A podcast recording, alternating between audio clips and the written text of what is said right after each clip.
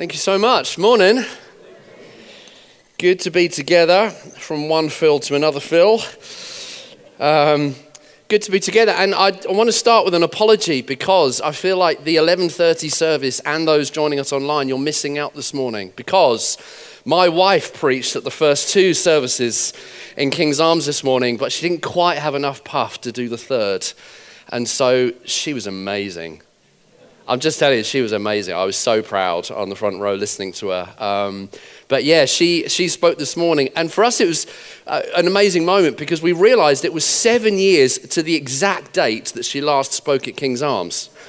Yeah, so it feels like a bit of a kind of, you know, a year of Jubilee kind of moment for us. It's just like a, and seven years ago, she spoke on prayer that changes a nation. And then this morning, she spoke on praying in the Spirit. So there's kind of like a nice symmetry about that and just something that we're celebrating. And so um, I'm sorry that she can't be here for the third service. Um, I asked her to speak on this topic because there's no one else in the world that I'd rather speak on this topic than her because she knows how to pray in the Spirit. And so sadly, you get the, uh, the backup this morning. So I'm, I'm really apologize for that. So I'm going to try and use her notes um, to speak this morning. So here we go. So, hello, my name's Carol, and um, I'm married to Phil. I brought a dog jumper this week, and I love making gingerbread houses. Right, no, I can't do that. I'm going to make, make some changes as we go through. Um, let's pray, and then we'll get into it, shall we? Father, we, we just thank you for Sunday. Thank you for the season of Advent. Thank you for a season where we celebrate the coming of Christ into the world, Lord. We thank you that coming of the Savior has changed everything for every one of us. And we thank you, Father, for just the anticipation we have that you're a God who wasn't just born 2,000 years ago, but you're a God who's present right now in his power and his glory and his majesty. Thank you that though you were born as a baby, you are now crowned with many crowns and you are Lord of the whole cosmos. Lord, we thank you that angels and shepherds and wise men bowed at the, the feet of a little baby because they could see in him the future of humanity. And this morning, as we come to worship, we look at you, King Jesus, and say, All of our hope is in you. All of our hope is in you. Lord, apart from you, we can do nothing. Lord, we, we just say we have discovered you to be the most magnificent, awesome, beautiful, holy, faithful, loving, magnificent God. And we love you. Lord, we love you. We sincerely love you. And we Thank you, Father, for your presence with your people. Thank you that whenever we gather, we gather in your name, under your, under your hand and your blessing. And so, Father, we just pray today, would you bless the word of God as we turn to it? We thank you has power to change us and shape us. We thank you the word of God is living and active. Thank you, you say, blessed are those who hear your word and put it into practice. And so, Father, we pray by your Spirit, help us to do that this morning. In Jesus' name. Amen. Amen. All right, so we are in this little mini prayer series, and today we're going to turn to this subject of what does it look like to be those who pray in the Holy Spirit. Pray in the Spirit. And we're going to look at one simple verse, which is on this next slide Ephesians 6 18. Pray in the Spirit on all occasions with all kinds of prayers and requests. That's what we're looking at this morning. And if you know this particular passage that Paul is writing from, you'll know he's been talking about the fact that we're in a spiritual battle. And he says, when we fight, we're not fighting against people, we're not fighting flesh and blood, men and women. We're actually, our fight is against unseen principalities and spiritual powers. We're in a spiritual battle. The Christian life isn't like a battle, it is a battle. Okay? Being a Christian is not all sunshine and roses, it's actually battle and warfare. Now, if you became a Christian and you were sold a message of sunshine and roses, I'm sorry. But actually, being a Christian is that, but it's also warfare and it's battle and it's contending. And Paul says in this passage, we're contending against spiritual forces. And to help us, he says that means that we need to put on all of our spiritual armor and he says you need to put on things like righteousness and salvation and truth and, and faith. And he says these things are like armor, they're like shields and helmets and belts around your waist. And he says these are the spiritual weapons that we fight this warfare with. And he ends this particular section by landing here and he says, and pray in the Spirit on all occasions with all kinds of prayers and requests. And Paul here is just reminding us that for a spiritual battle to be won, we need to pick up our spiritual weapons. And one of the key spiritual weapons we have, in fact, one of only two offensive weapons in Ephesians 6 is prayer. Is prayer. Pray in the Spirit. We pray in the Spirit because ultimately we are spiritual beings. Uh, I think it was C.S. Lewis who once says, uh, you, are, you are not a body that has a spirit, you are a spirit that has a body. Yeah, you understand the difference? That's why when your body one day dies and decays, your spirit will live on forever. Which is why it's a really big deal for you to decide where is your spirit going to live forever. Because it will somewhere. And so what happens life after life after death is a really important question for us all to figure out because you're not a body that has a spirit, you're a spirit that has a body. We're spiritual beings, spiritual people. You, you may remember Nicodemus when he's chatting to Jesus, and Nicodemus is a religious man, and he comes to Jesus and he's, he's like trying to find out what Jesus is all about. And Jesus says to him, Nicodemus, flesh gives birth to flesh, but spirit gives birth to spirit. You should not be surprised by my saying you must be born again. We have a, a physical birth, but Jesus says we also have a spiritual birth because we're spiritual people. So praying in the Spirit is a really, really big deal. And actually, praying in the Spirit is one of the ways in which we start to shift the spiritual principalities and powers that we are contending with. The reality is that your unseen spiritual priorities have the power to shift unseen spiritual realities. Let me just try that again over this side. Your unseen spiritual priorities have the ability to shift unseen spiritual realities. That's why Jesus says, when you pray, go and pray to your Father who's in secret. Go and shut your door and pray, because when your Father sees what's done in secret, he'll reward you.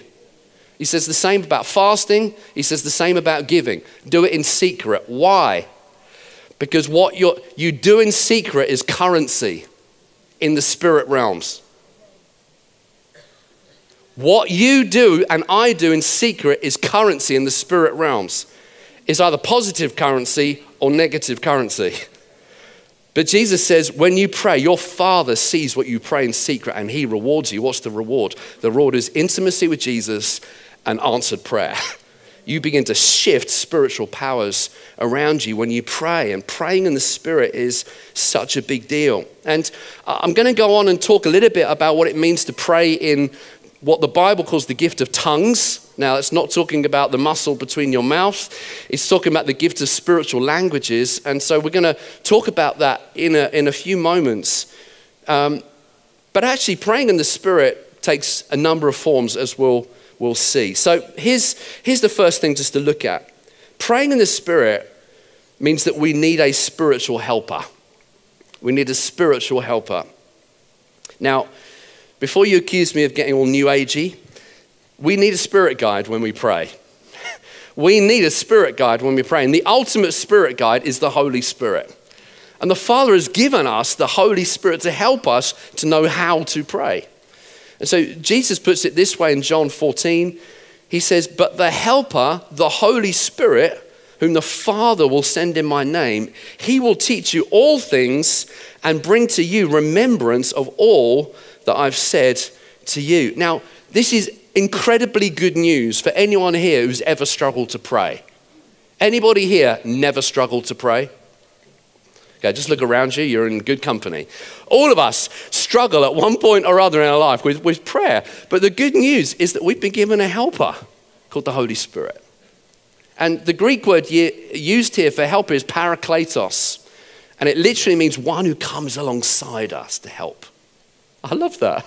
I love that picture of when I'm in my room on my own praying to the Father, the Holy Spirit just comes up alongside to help me know how to pray. Parakletos.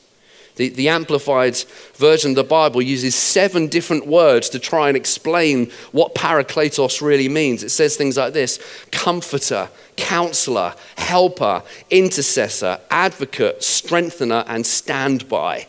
And that's who the Holy Spirit is for us every single time that we come to pray. He's a helper. He helps us to know what to do, how to pray. He comes alongside. You know, I remember the first time that I was filled with the Holy Spirit as a 12 year old. And um, it, it, I remember being prayed for one evening. It was like a kind of a youth camp. A couple of friends prayed for me. I, spoke maybe a couple of tiny little whispered words in tongues and instantly thought I was making it up. But all I remember is the very next day when I woke up, it's like someone had turned all the lights on inside of me. And I suddenly felt joy. I suddenly started to read the Bible and it started to speak to me. I wanted to worship with my hands up. I wanted to start telling my friends at school about Jesus. He started, the Holy Spirit started to speak to me. It was literally like before I'd been like pedaling a push bike up a hill, and then suddenly I was in a car that had an engine. That's how it felt. And that's the picture here is as Christians, we are meant to do life with a helper called the Holy Spirit. He comes alongside. He's the engine room, He's the energy source of our life. So the question for us is have you been filled with the Spirit? Or are you trying to push the pedal bike of your Christian life very hard on your own? I want to suggest to you there's a better way. Be filled with the Holy Spirit because He's your helper. You, you, everyone doing okay? You're a bit quiet on me this morning, but you're doing okay. All right, just, just checking, just checking. You're thinking about Christmas shopping, Christmas dinners? We have a helper, the Holy Spirit, which means that whatever we're going through, He is able to come alongside and help us and strengthen us and encourage us and guide us. And so when it comes to praying in the Spirit, other than speaking in tongues, which we'll talk about in just a moment, praying in the Spirit can look like a number of things if you've got this helper alongside you. So, the first thing it can mean is that sometimes when you're praying, you'll just feel promptings from the Holy Spirit to pray for certain things. You know, you may rock up with your prayer list of things you want to pray for, but suddenly when you get with your Father, you start to feel these other promptings and desires to pray for other people or situations or nations. Just hands up if you ever had that experience where suddenly the Spirit prompts you to pray for something else. That's praying in the Spirit. And again, in those moments, it's so important that we just, just partner with God.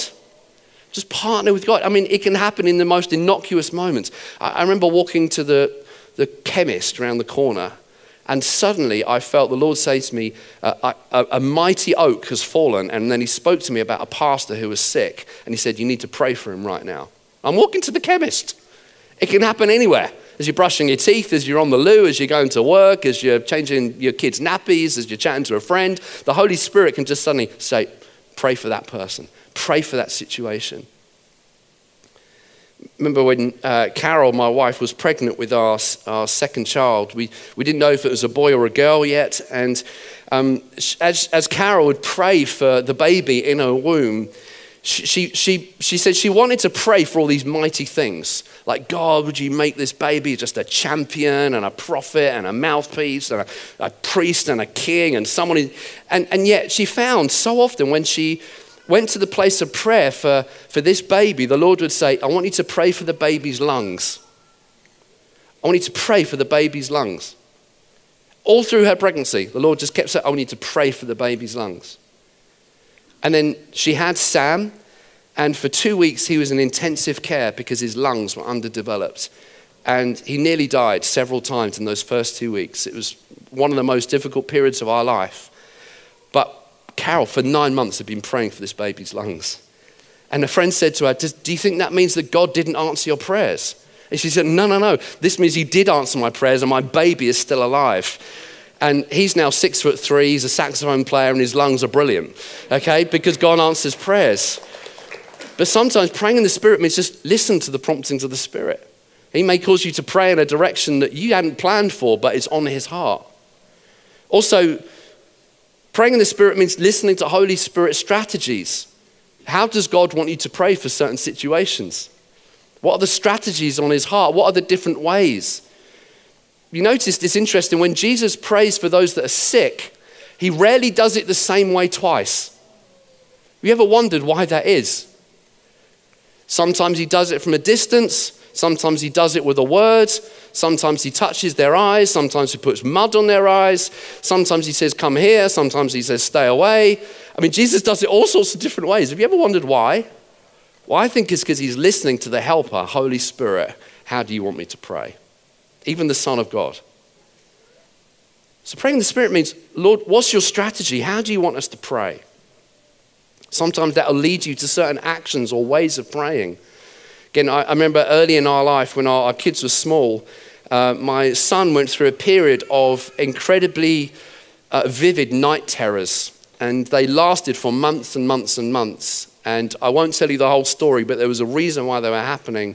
But we, we tried every parental trick in the book. And, you know, it was some parents may have this experience. It got so bad that he wouldn't fall asleep unless I was lying next to his bed holding his hand. And I had to hold his hand until he dropped off to sleep. And then I would slowly prise my fingers off and try and leave the room. But then, even in the middle of the night, he would get night terrors. He'd see spiritual things in his room. Things, was, things would literally appear on his bed. It was like just a crazy, freaky time. And I, I remember we would, Karen and I were just praying and, and lacking sleep for months because every night he'd be in our room several times. And we were like, Jesus, we need sleep. Any parents here? I should pray for you right now. Parents, we need sleep, Lord. And I remember the Lord said to me, uh, Phil, I want you to walk around your block for the next six nights after dinner. I want you to pray for your neighborhood, and then the breakthrough will come on day seven. I was like, Lord, I was asking for sleep. I wasn't asking for a strategy. And he's like, no, do that. And so I, I, was, I shared it with Carol, and we were so desperate. Well, I'm willing to try anything. You know, even if this is just the cheese I ate before bed, I'm willing to try anything. And so that's what I did. We, would have dinner. I would walk around our block. We were living in a place called Wallsend up in the northeast. And it was about a kind of half hour, 40 minute walk. And I, would do it every, I did it every night for, for six nights after dinner, just prayed in the Spirit, prayed in tongues.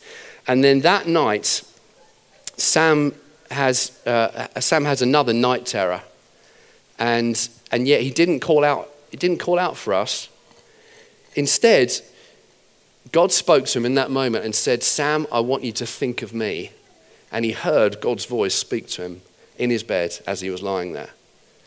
And the next morning, he came down to breakfast and he told us this story. And we're like, What, you heard the voice of God?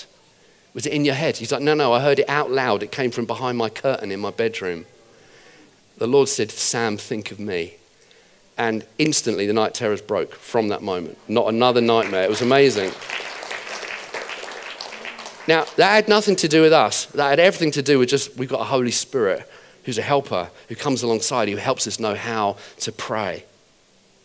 So it can look like all sorts of different things, different ways, but we've got to tune into the Spirit.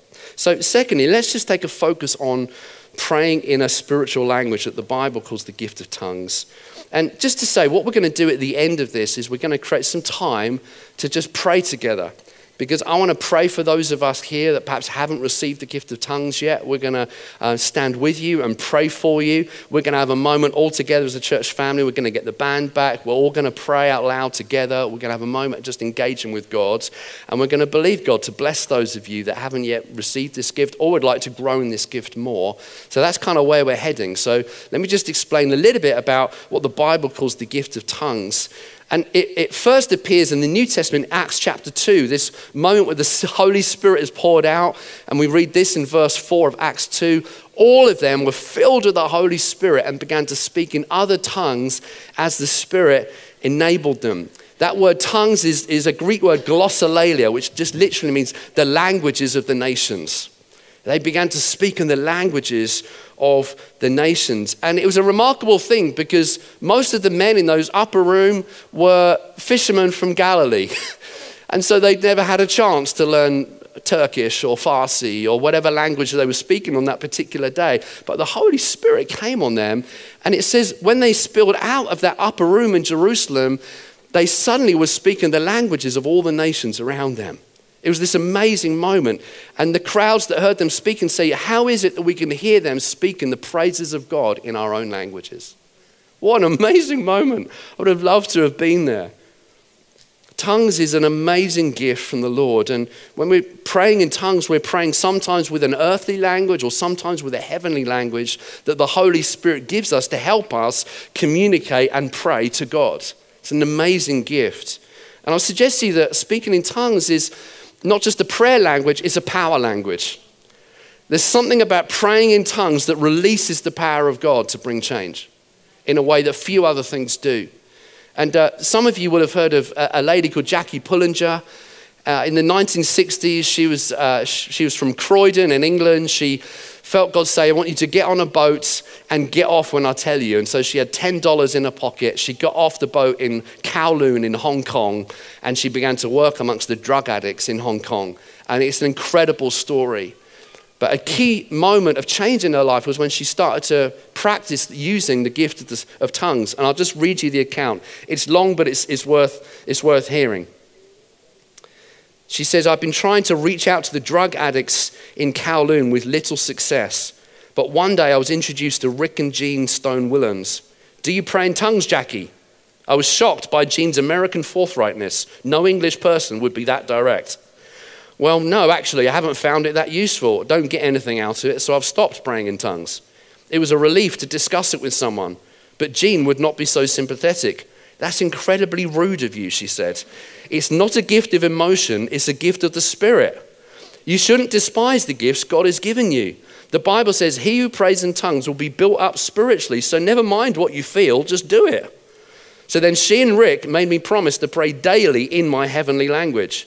They insisted that the Holy Spirit was given in power to the early church to make them effective witnesses to the risen Christ. Then, to my horror, they suggested we pray together in tongues. We prayed, and I felt silly saying words I did not understand. I felt hot. And then, to my consternation, they stopped praying while I felt impelled to continue.